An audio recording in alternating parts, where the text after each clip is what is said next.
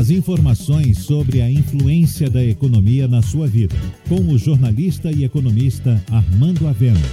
Falando de economia. A decisão da Ford encerrar suas atividades no Brasil, e especialmente na Bahia, foi uma decisão empresarial e de caráter nacional, mas não poderia ter sido anunciada intempestivamente, sem negociação com o governo federal e estadual. Não se fecha uma fábrica que é o eixo de uma cadeia produtiva do dia para a noite, sem negociação, especialmente quando essa empresa já recebeu mais de 20 bilhões em incentivos fiscais e cerca de um bilhão em incentivos estaduais. E recentemente tomou um empréstimo do BNDES de 355 milhões com o objetivo de desenvolver novos veículos. A Ford nunca acenou com o fechamento da empresa em Camaçari. Na verdade, ao tomar essa decisão, ela adotou a estratégia do fato consumado, fechando a empresa sem se preocupar com os parceiros, fornecedores, nem permitir qualquer tipo de negociação com os trabalhadores.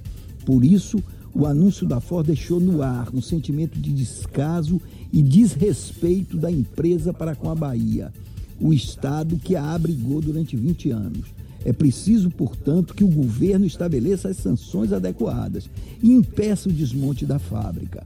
E o fim da produção automobilística vai ser ruim para o Estado, especialmente para o setor industrial. A produção de automóveis representa cerca de 4% do PIB industrial baiano. Mas quando se agrega todos os demais segmentos da cadeia produtiva, esse percentual se eleva. A Ford não é apenas uma fábrica isolada.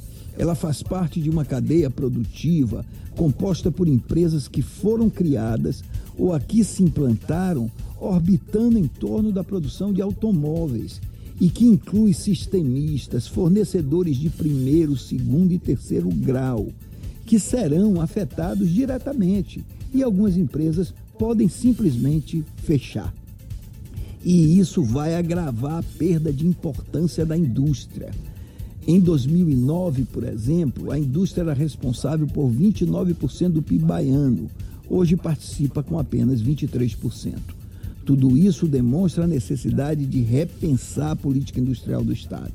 E vale destacar que o anúncio da FOR mostra o despreparo empresarial da empresa, que concentrou sua produção em poucos produtos, fugiu do processo de fusões e aquisições e se posicionou mal no mercado. E, além disso, cometeu outro erro de encerrar intempestivamente as atividades em Camaçari.